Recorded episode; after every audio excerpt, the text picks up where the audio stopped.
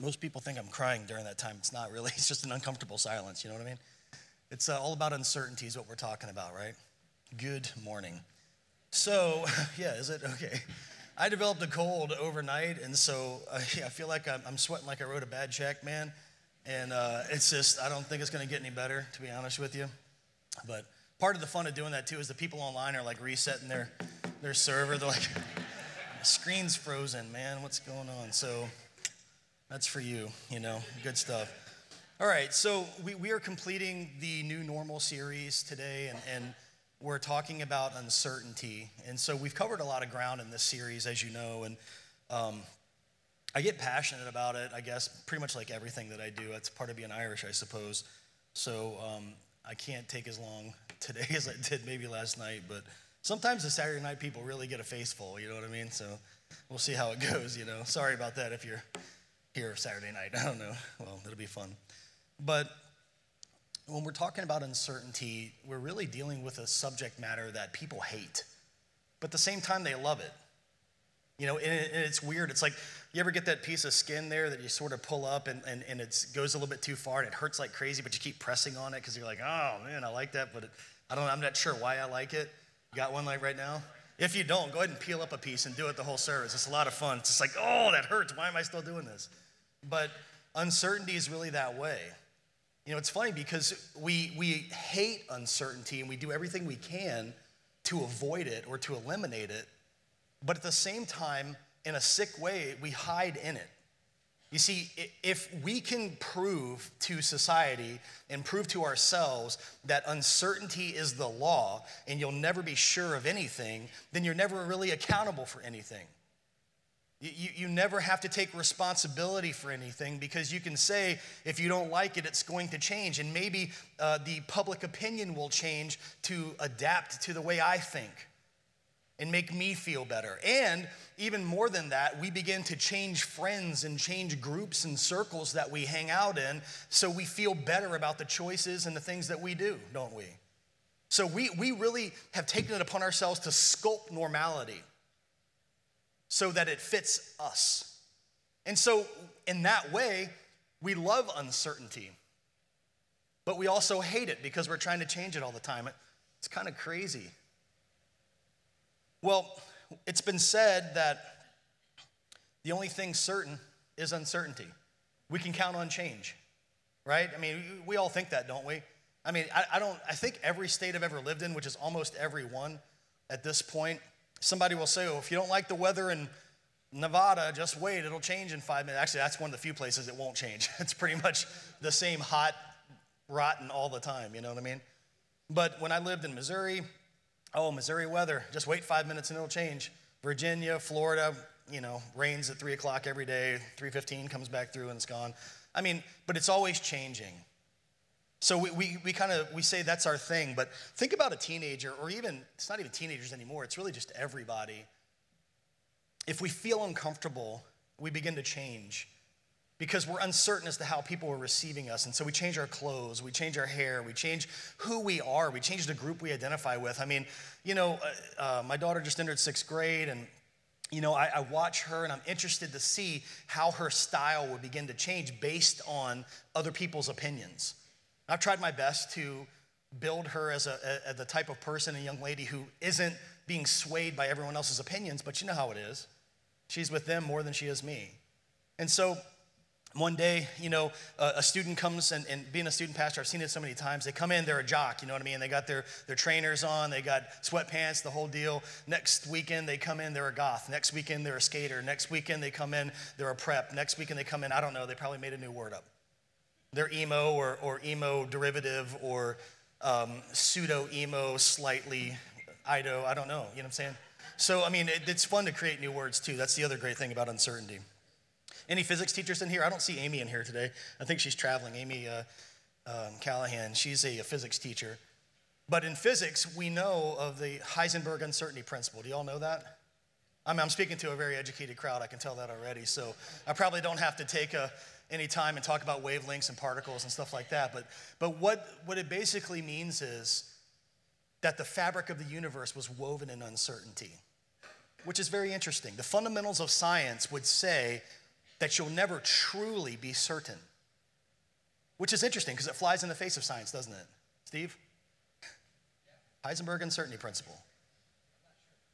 If you know, exactly. That's the right answer. Man, credit $1, Steve Peppers. Okay.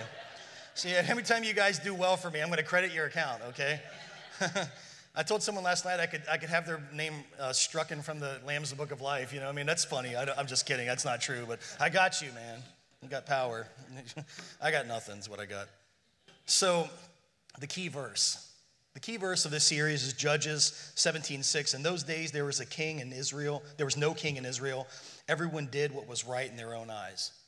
Wow, that seems so foreign to us today, doesn't it? I mean, you, you look back on that culture and you're like, what kind of people, what kind of barbarians would do whatever they felt like doing and not pay attention to anyone else's thoughts or feelings and just live their life according to how they viewed uh, the way things should be. Can you imagine that kind of alien society? Man, those backwards people didn't have access to the modern, you know, information and sciences and all the things that we possess. So look at how crazy backwards they were. Man, come on, you know, I mean, it hasn't changed. That was 1350 BC was when the, is the framework of Judges. 1350 BC, and it hasn't changed yet. And it didn't change, that wasn't new to them. Now, it does beg the question in this, though. In those days, there was no king. And so chaos reigned. Reason being because God ordained leadership. God did ordain leadership, which is part of what we talked about already, and I'll get over that in just a second. But God ordained leadership, and without it, there's chaos which is part of the problem, ladies and gentlemen. The problem that we deal with uncertainty is we have no leaders in our lives because we are our own leader. So consequently, we make every law around us and we become our own planets and we and with our own gravitational pull. And we collide into each other and we cause all this drama and this mess. Trust me, I'm an expert at it. So, Buddy started us off by talking about social media, right? the new normal in social media. He gave you these points don't lie, don't elevate yourself, and don't let it consume your life. That's great advice. Because what's happened is, is we, we're so uncertain with who we actually are that we create a false persona online and then we elevate that persona. You ever watched the show Catfish or heard of it? So interesting. You, you you create a profile that's not you and you end up getting someone to fall for you and, and it's not even you. And then these guys catch you and they come confront you, and it's like, oh, I didn't mean to do it. I just didn't know who I was. You know what I mean? But that's what happens. They lie, they elevate themselves, and then it consumes them. The falseness consumes them. The next, uh, but he talked about authority. If we live under authority, we have protection from God. We don't have to fear. We have a spiritual advantage because we're on God's side and we'll be trusted with authority. But that's what happened in Judges is they could not they, they would not have a king at the time. They had no one in control, so they did whatever they wanted to do. They had no authority but themselves. Chaos reigned. Authority is God's designation for protection for us. But the new normal is I am my own authority. In fact, the new normal is mocking authority openly on every possible platform and utilizing social media to do it, isn't it? And then we even have authorities mocking other authorities. It's sad. Next, Gay embarked on the hard path and went straight after marriage, which we know is a high point of contention, right? So, what did Gay say? Two people trying to get married are two disparate planets trying to merge their atmospheres together. It's really difficult. Outside of God, almost impossible, wouldn't you say? But there's unity in that diversity. And marriage transforms us into the original design of who God created us to be, and it restores us and redeems us because, in fact, it mirrors who God is this eternal community, this eternal oneness. But what's the new normal? I like it the way I like it, and if you don't, get out. Next. That's, that's the truth. But we don't just do that in marriage, we do it in everything. Everything. We, we have a two year plan for our phones, or one year, or whenever we want to upgrade, upgrade anytime you want. I think the new one is, and that's the way we live our lives with friends, family, marriage, and otherwise. We're on a, a, maybe a one year contract with everything. But that's not God's plan. Lastly, she talked about injustice. And that strikes really deeply today because we look around the world and we see injustice everywhere, don't we? We wonder how in the world could somebody get up in the top of a hotel and shoot into a crowd of people that they never met, have no idea why they're there or what's going on, just whatever acts they have to grind at that moment. That is unjust, isn't it? It's not fair, it's not right. We see people on the internet getting their heads sawn off because they don't think the same way as another person. And we see children being sold into sexual slavery. I watched a TED talk the other day, and this guy was talking about human trafficking and, and how prevalent it is. And I was thinking, man, New York, LA, Chicago. It was in Richmond. Richmond is one of the, the linchpins of human trafficking in the United States. You know that right down the road. Kids being stolen and sold into slavery. It's an injustice. What do we do? We stop, drop, and roll. First off, we have to stop thinking that we're in charge and that everything that we think is right. I'm the worst. I'm going to tell you a lot about myself during this message because it, it, speaks very plainly to me because I stink at this. I'm the worst at thinking I'm right all the time and making sure that other people know that I'm right all the time. I've got a big mouth, believe it or not. And I put my foot in it, which is equally large. So it has to be big. That's good. God's good that way. Big foot, big mouth. Remember the set, the concentric circles of concern? We talked about this in the, in the series earlier. Me, family, church, community. Here's the crux of the matter. I'm just going to get, down to the. I'm in a rare mood today. It could be the confluence of all the drugs that I'm taking this morning. Uh, legal over the counter drugs. Don't get me the wrong way, sir. Is that any police? Check for bugs and stuff. Okay, sorry. Um, no, truly. It's just, but you know, when I take one pill, it's like, well, why not take five? it's got it's got to be five times more effective. That's not why. Sorry, Tony, it's my fault. So, doctor, me, family, church community.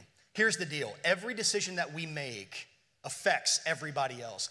We wish that we could make a decision in a bubble and that we could do something to ourselves, whether we blow ourselves up, whether we elevate ourselves, whatever we do, and it would only affect us, but it does not. It ripples all the way out to the end of the world and further generationally. That is the truth. That's what happens. And if you don't believe that, then you really need to, to, take a second and square yourself away because that's exactly how life works. But the question is this and this is what we asked before, is what makes the original ripple? What drops in the middle of that me circle to create the waves? This is the crux of the problem. This is the crux of uncertainty, and this is why we're here today. Why? Because we are the, the first initial cause of the drop. We are our own gods. We are in control. Everything that happens revolves around us. Everything that people talk about is about me. Everything that happens is about me. Everything that, that goes on in the world, how does it affect me? That's all. So we create our own initial ripple. And I will tell you this based on, on examples of my own life is the stream and the ripples of negativity extend on even beyond my generation to my daughter's generation and beyond. And I am a ripple of the negativity that has been passed on to me. God wants to be the first cause. God's desire and relationship with you and I is to be the stone that drops in the middle and creates the ripple. If that were to happen, then the me, the family, the church, the community, the world, and generationally, there would be wholeness. So, why uncertainty? Why chaos? Why trouble? Why shootings? Why beheadings? Why sexual slavery? Because all of us have dropped ourselves in the middle and we've created this negative ripple that keeps smashing into each other. Here we are. People say, What's the meaning of life? That's the meaning of life. The meaning of life is what is the first cause in your life? What is your first cause? Is it you or is it God? This is the battle. It's between you, me, and God. Period. Everybody else is a second circle. So, what we're dealing with today when we talk about uncertainty, my friends, is us, you and me, and God. So, get ready to do some business. Because what I've determined about myself is I've spent a vast majority of my life being a fake and a fraud. I spent the vast majority of my life having this outside veneer, but inside being at constant war with God over who's going to sit on the throne of my heart. When it pleases me to put God there because it makes me look better or it makes me feel better, then I do that. But I'm always reserving the finest spot of the throne for myself so that I can make the decisions when it's time to make the decisions. Why? Because, of course, I know myself better than God. What's the definition of uncertainty? Uncertainty is a situation which involves imperfect or unknown information. In other words, it's a term that's used in subtly different ways in everything. It's funny, you look at the list of all the different fields it's used in. I, I, can't believe the dictionary even took the time to do that because we all experience uncertainty, don't we? Is there anyone who's never been uncertain of anything in here? If you are, come on up here with me. We all experience it. Question is why and what do we do about it? So let's answer it. However, in my uh, exhaustive study, and I do, that's one thing I do. I dig and dig and dig. I, am a great verbal archaeologist, so I dig and dig and dig and dig and dig and dig. It makes me feel better about myself. I'll get to that in a minute. But I did uncover a really stunning definition of uncertainty online. The definition of uncertainty was being uncertain. and I said to myself, wow, man, that is strikingly simple and great. And so after I get my education and become a weatherman so I can never be wrong, um, I decided to become a definition writer to get a little extra change. Give me another one. I mean, I am 100% sure that I can write those definitions right there and make a little pocket change. You know what I mean? So if you guys need to know the definition of any crazy word, let me know and I will tell you exactly what it is.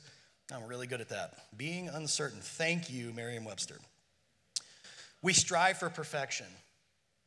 We strive to eliminate the unknown. That when we look at the definition there, the two words that really stand out are imperfect and unknown because we hate those things, don't we?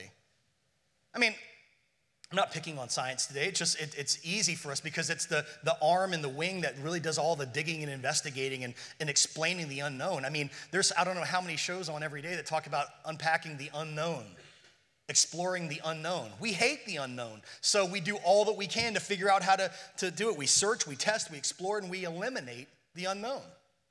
Because we don't want anything unknown in our lives, do we? We don't want one crevice of the ocean unexplored, one corner of the galaxy unexplained. One piece of the human mind that we don't map. No part of the human genome, where we came from and where we're going. We want everything explained. We do not like the unknown. And even more, we hate the imperfect, which is why we sculpt, we mold, we fix. If we didn't mind the imperfect, there would be no plastic surgeons.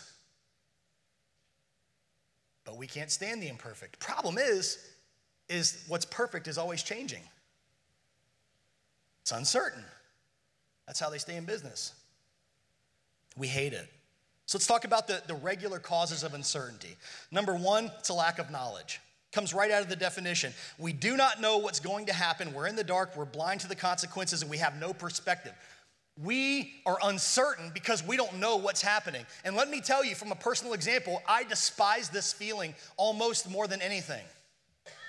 In my heart of hearts, I have to know everything. It is a burden and it embarrasses me. So I'm telling you from my heart how much I hate that aspect of myself that I must know everything and I can't stand not knowing. And in fact, I will trade a good thing. I will trade a great thing. I will trade potential happiness and bliss for the certainty of knowing that I can be miserable on my own. Because I don't know how it's going to turn out and it scares me to death. That's me. I hate it. I hate not knowing. I'm spending a lifetime figuring out where in the world that came from. And I've got some ideas, but it kills me inside.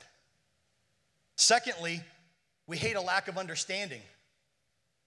Uncertainty comes from a lack of understanding. And that's even worse than a lack of knowledge because you know, what's going on, but you can't comprehend it. You can't understand it. We can't fathom what is going to happen. It's beyond our comprehension, and we cannot believe it's to be true. So we're paralyzed. Am I making that noise? Maybe it's my pen. I hate not understanding something more than I hate not knowing something.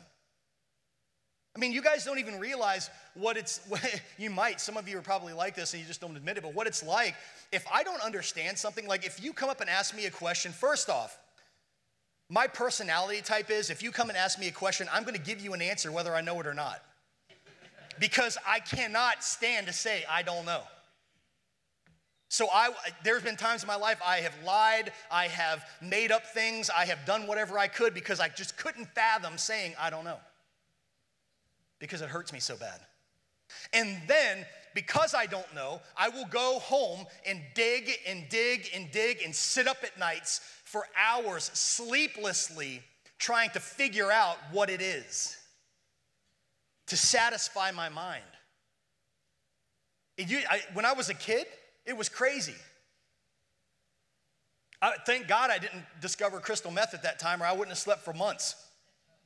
Truth. But I would sit up until I couldn't keep myself up anymore, trying to figure out what I need to know. I've got to understand. And it just kills my soul. And not just me, but the people around me.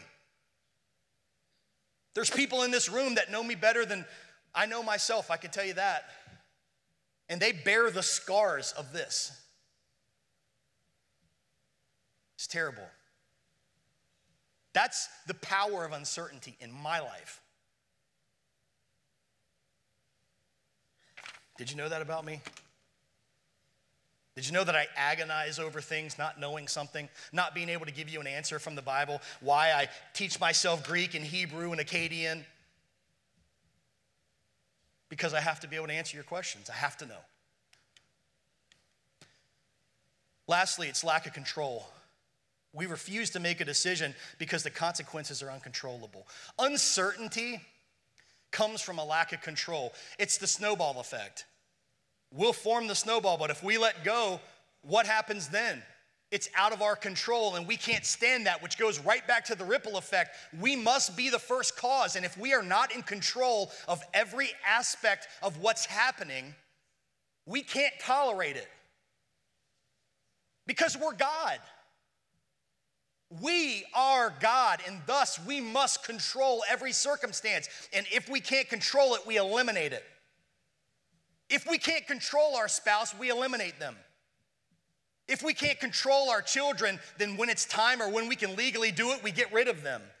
We change jobs, we change cars, we change whatever we have to because we have to have control. Do you see how insidious it is? Uncertainty. The pain of not knowing how deep it, it just digs into you. You change whatever you have to to gain control. Well, it, it, it reminds me, it's funny, we're so egocentric, we're so us centric. You everybody know who Galileo is? Galileo was interesting. At the time, Galileo was an active scientist, a member of the church. Um, everyone believed that the universe rotated around the earth. The earth was the center of everything. Everything revolved around the earth. And he challenged that, obviously, and offered a heliocentric um, theory, meaning everything goes around the sun, which I think we were pretty well settled that that's the case, at least in our galaxy.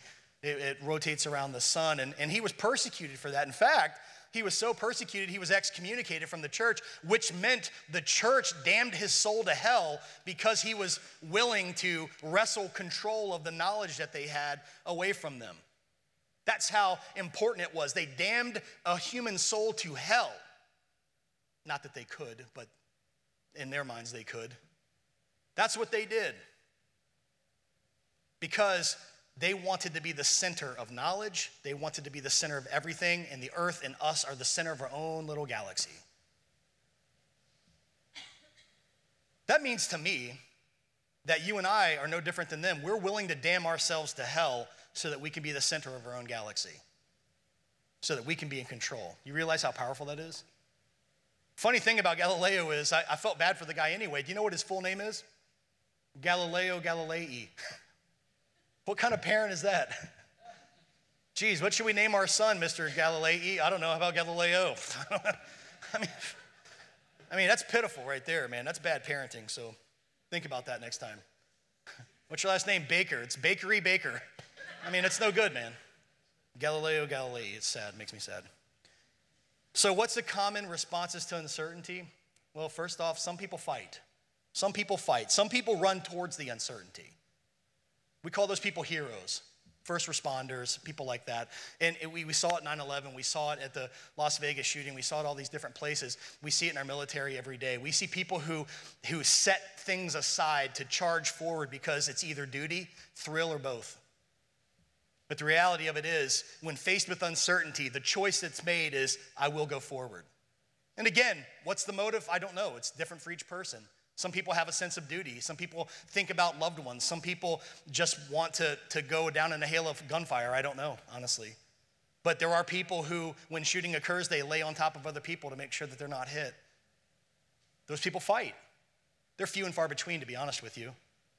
But that's one response to uncertainty. The other one is to take flight. This is much more common. Most of the time, people run away. They find an uncertain situation, they don't know what's going on, and they just get out of there. They take flight, they run. You see a lot of those people, don't we? And it's funny because they go and they run and they say, maybe if I get out of here, I can sculpt a new set of circumstances that's more favorable for me. So we, in effect, want to roll the dice one more time. Reminds me of Journey, don't stop believing. right? Working hard to get my fill, Everybody wants a thrill, the chance to roll the dice just one more time. Some will win, some will lose. Some are born to sing the blues. Thank you. Free coffee for Melanie Cobb. Hold on, let me. One dollar credited Melanie Cobb. Okay. So, don't stop believing. We want to roll the dice one more time. Why? Because life is a dice roll for us. And, and what we do is we get to have the power and we stand and we roll it. And ah, I don't like that roll. Let me scoop those up and go for that box cars one more time. We get out of the situation. We push the people away. We do what we have to do so that we can roll the dice one more time. And maybe we'll get in a situation that we have full control over. Once again, wrestling control from God and the universe and everyone around us. Roll the dice. Some people just give up. Some people just quit. You ever seen those people? They're faced with a situation, they're like, I don't know what to do. I don't know to go left. I don't know to go right. I'm just going to stand here. Hope they don't see me. That doesn't work for me. you know what I'm saying? If we're ever in this situation together, stand behind me and you're probably safe. you know what I'm saying? But the reality of it is, People just stand there, they're paralyzed, they're frozen because they don't know what to do. They don't want to make the wrong call. They don't have the guts to go forward, and they're not, they don't know if they go backwards if that's the right thing, so they just stand still. It's the ostrich syndrome. They put their head in the sand and hope for the best. Now, you think, oh man, how many people really do that? Man, remember when the Mayan calendar was coming to a close? That was some of the best parties you've ever seen on earth, man, because people are like, I don't know. I'm not sure if the Mayans knew what they were talking about. They're not around, but that's a good looking calendar and looks like the world's going to end tomorrow, so let's party. You know, you've heard the phrase eat, drink, and be merry, for tomorrow you may die. That's the way they live. Man, there's a huge list of these. I mean, if you never heard, have you heard the phrase eat, drink, be merry, for tomorrow you may die? How about here's one that's more common for the younger folk I'm going to party like it's 1999. you know, is that, is that better for you? Okay. Rolf, you like that, do you? Get your Prince on? Okay, pal. I knew it. I can see it in your eye. Doves cry, you like that too? All right, we'll talk about that later. So here's the thing, man, there's predictions. In my stupid geek brain, I had, and that's true, I do have that, by the way. I, I, printed out a list of all the recorded doomsday predictions all the way back to, um, I think it's 66. Literally 66, year 66. Um, I mean, there's pages and pages of people who predicted the end of the world. You know what's funny is, is as we got towards the 1900s, these resulted in some of the coolest parties of all time. Because people are like, well, shoot, man, if the world's ended tomorrow, let's get it on tonight. You know what I'm saying? Let's go for it. I, and I was reading through the list and I started laughing. I was like, oh man, people, I, I was like guessing who's going to be in a list. And I read the list last night and no one laughed at all. So I was like, well, that's me. I'm not funny at all. but in my mind, it made me laugh, and that was all that was good enough. So incidentally, scientific predictions, like religious people, they've predicted the end of the world. Well, the latest one is September 23rd this year. Um, David Meade missed that one. Sorry, David. But uh, thankfully, and then there's a couple of, of spiritual people. The next to the furthest one is Rashad Khalifa, who is a biochemist, but also a, uh, a Muslim, says that 2280 is the end. And then there's just John Leslie, who's way out there. He says the year 11,120. So if you're looking for a longer existence, go get with John. Leslie. However, the scientists, God bless them, I appreciate that. The, the earliest end is 300 million years from now. So good on them. you know what I'm saying? Or, yeah, so I appreciate that. And then the furthest is 10 duotrigintillion. So at any rate, any rate, if you want to have your uh, progeny carry on, then you may just want to become a blind scientist and go for it. So, but it gives us a, a, a, some insight into human nature of uncertainty, doesn't it? We would rather party and, and waste the last moments of our life instead of making things right and, and loving the people who are with us and just go get, you know, face down drunk someplace and whatever happens, happens, than just let the waves hit us and take us out, huh? So, biblical reasons for uncertainty. What does the Bible say? Well, first off, it's lack of perspective. The Bible says that uncertainty stems from a lack of perspective. Isaiah 43 8 says, Bring out the people who are blind yet have eyes, who are deaf yet have ears. Doesn't that describe so many people that we know? Man, they've got eyes and ears, but they can't see or hear anything. The Bible says that we are uncertain because we don't see what's really around us and we don't hear what's actually happening. We don't see God at work and we don't hear his voice talking to us. So we're uncertain. And we don't see or hear him because we're on the throne of our own hearts and our own flesh has blockaded our eyes and plugged our ears. This is what God is saying. You are uncertain and unstable because you have covered your eyes and plugged your ears yourself. Thus, you have no perspective. Matthew says, Let them alone, let the blind lead the blind. That's what Jesus said. If you choose to ignore God, you're blind and you will get a cadre of people following you to just lead and wander around. But you choose it. We choose our blindness and our deafness. We have chosen to ignore God. Period. We have a lack of perspective. The Bible says we also have a lack of trust. The Bible says, You adulterous people, do you not know that friendship with the world is enmity with God? Therefore, therefore, whoever wishes to be a friend of the world makes himself an enemy of God. Now, you would read this most of the time. People read this and they say, that's living in sin and doing this, that, and the other. Okay. What James is actually saying here is this you trust culture, you trust flesh, you trust these things more than the unseen God. And because you do that, you're an enemy of God's. Because you trust, you put your trust in what you can see, touch, and feel right in front of you and yourself, really, you're an enemy of God's because you can't trust both. You and God are not both the first cause. God and myself are not both the stone that falls into the pond. It's either Him or it's me.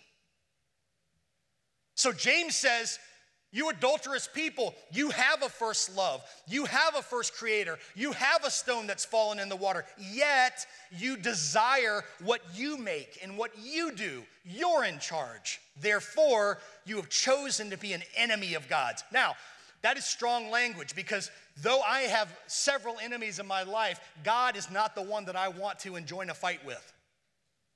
If He is who He says He is. But yet, that when we choose to blind ourselves, deafen ourselves, and have full control of our lives, we are enemies with God. Of course, we're uncertain because we don't have all knowledge. We have no idea what's coming, nor do we have the power to actually make anything happen, do we? The only thing that we have the power to make happen is destroy, and we're great at it. The final thing the Bible says is you're uncertain because you have a lack of peace. You have no peace. John 14 says, Peace I leave you, peace give I to you, not like the world gives you. Jesus' last will and testament, his bequeathment to us, peace. Do you know peace? Because I know what not having peace feels like. I know what sitting up at nights and wondering, why is this happening? Why am I doing this? Why am I destroying things I care about? Why am I in this situation? What is going on? Why don't I know what's going to happen? Why am I so confused? Why am I so angry? I have no peace. It's because I choose not to, it's available. So if you sit here and you say, I have nothing, it's because you've chosen it. Quickly, biblical response to uncertainty. Bible says you're supposed to seek. Deuteronomy 4:29, but from there you will seek the Lord your God and you will find him if you search for him with all your heart and soul. If you want to eliminate uncertainty in your life, look for God. And don't just wander around like you're shopping at a supermarket looking for the best value. Search for God, like you're looking for the one movie that's $3.99 at the bottom of the bin and you have to have it. You know what I mean? Got that one. The fifth element, director's cut. $3.99. You know what I'm saying? I got to have that. Bruce Willis. You seek with all that you are. Can you, you and me, can we just talk? Are we doing that for real? Can you honestly say to yourself that you're seeking God with all that you are? You know what it looks like when you're doing something with all that you are, right? You purpose in your heart, man, I'm gonna lose weight and I'm really gonna do it. And some of you actually do it because you do it with all that you have. I'm gonna get this education. You do it with all that you have.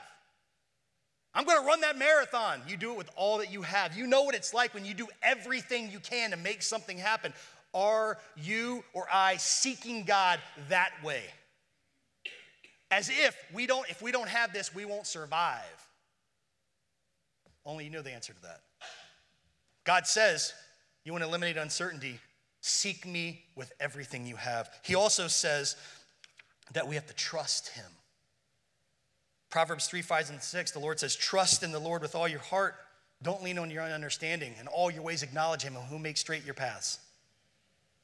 We wander around on this windy, crazy road. And we get to these little stages of our life and we look back and say, man, why is life so stinking hard, man? Why is it so difficult? Why is it like this? Why is it so complicated? It's because your path's not straight. Why? Because you don't trust God, you trust yourself.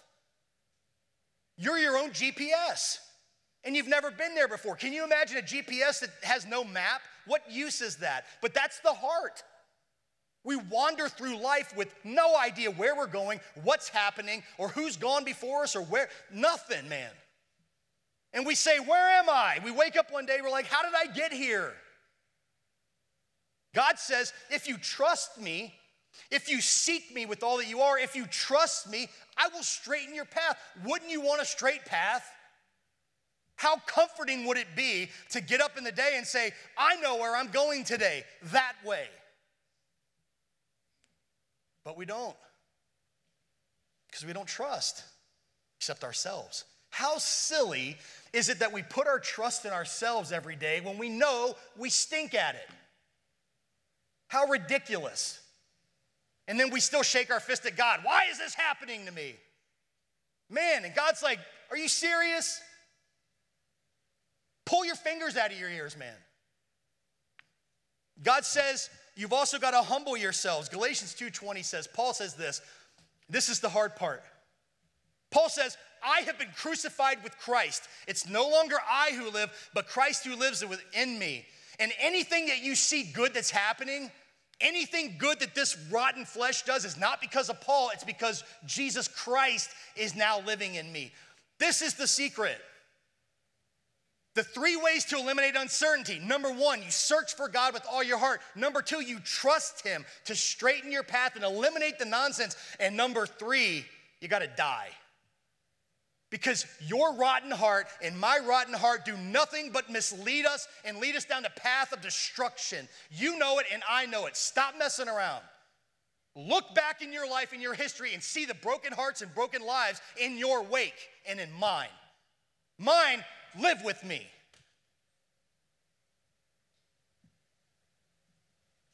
I have to die so that I might live.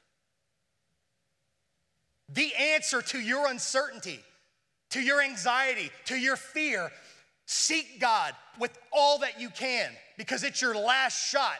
Trust Him to hold you up when everything else is crumbling and go ahead and die because we call it the beautiful exchange. Funny thing, you lay your life down, God gives you His. He takes your brokenness and your uncertainty and your pain and your anxiety and your crooked path and gives you His straight, peaceful, easy path. Is life easy? No. Does He guarantee you to be rainbows and sunshine? No. But what He does is guarantees you a straight path to Him your life for his life. You choose. What's our response? What's our response? Surrender. Surrender. That's it. There's nothing else. God will tolerate nothing else but full surrender.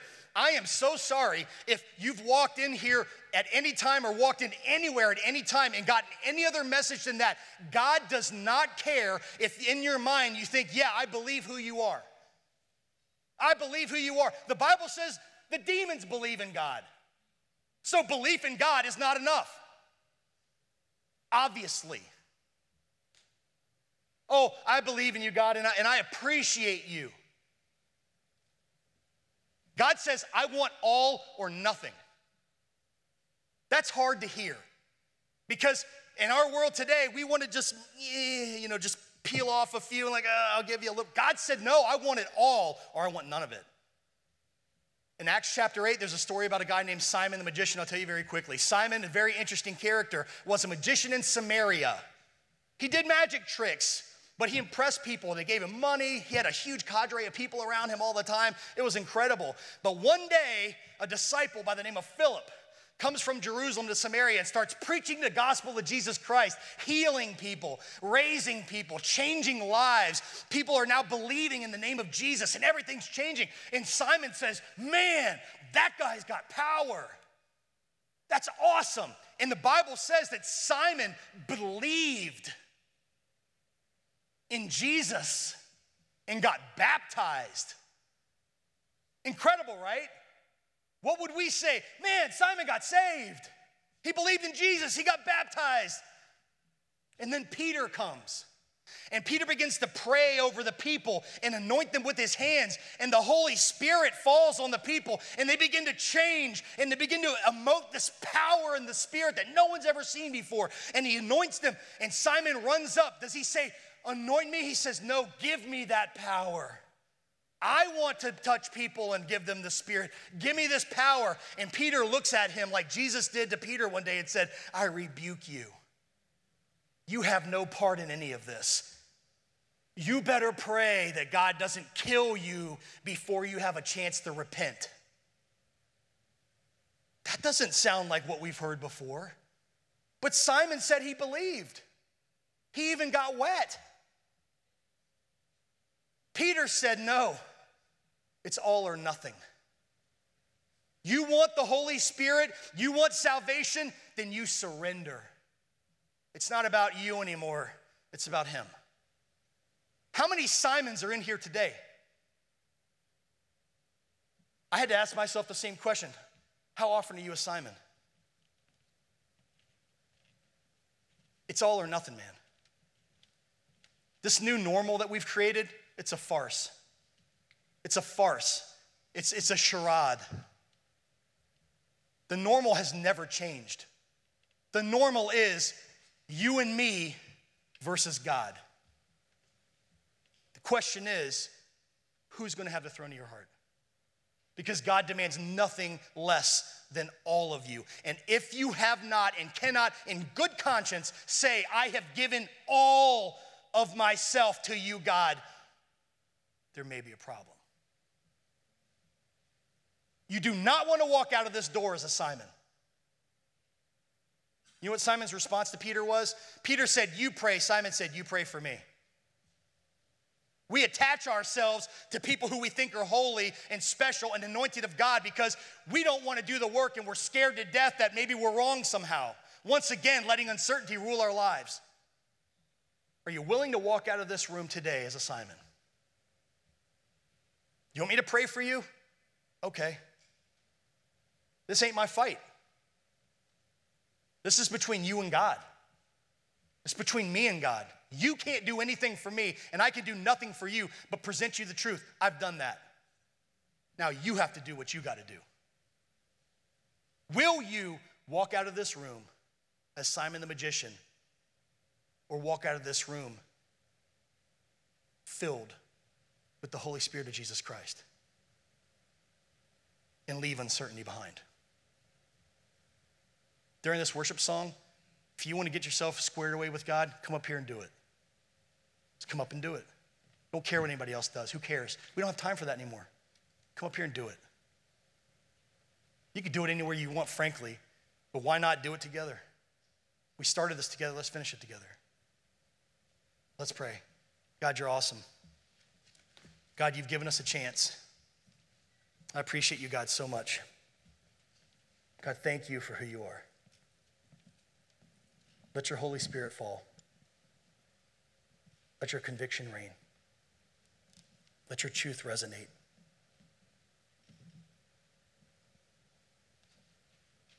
I believe you're doing the right thing, God. In the name of Jesus.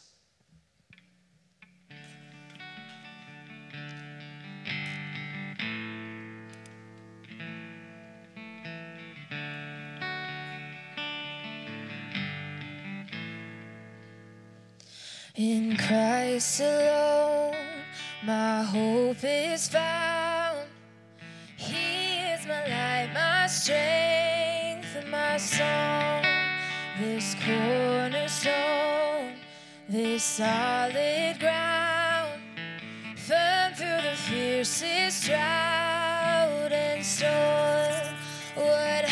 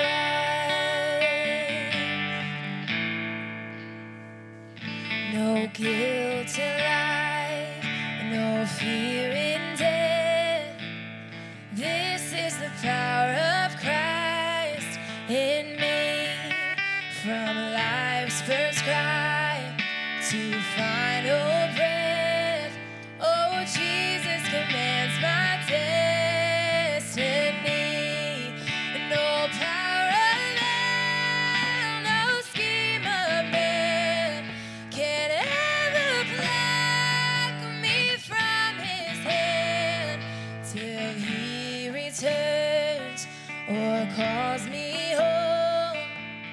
Here in the power of Christ, our sin till he returns oh, or cause me out here in the power of christ i say i'm sad to inform you that I have removed your ignorance now. You have no way to stand before the Lord and said in no. So now it's on us, right? Whatever we're going to do. If you choose to take Simon out of here, that's on you. I, I don't want to anymore, man. I'm sick of it myself.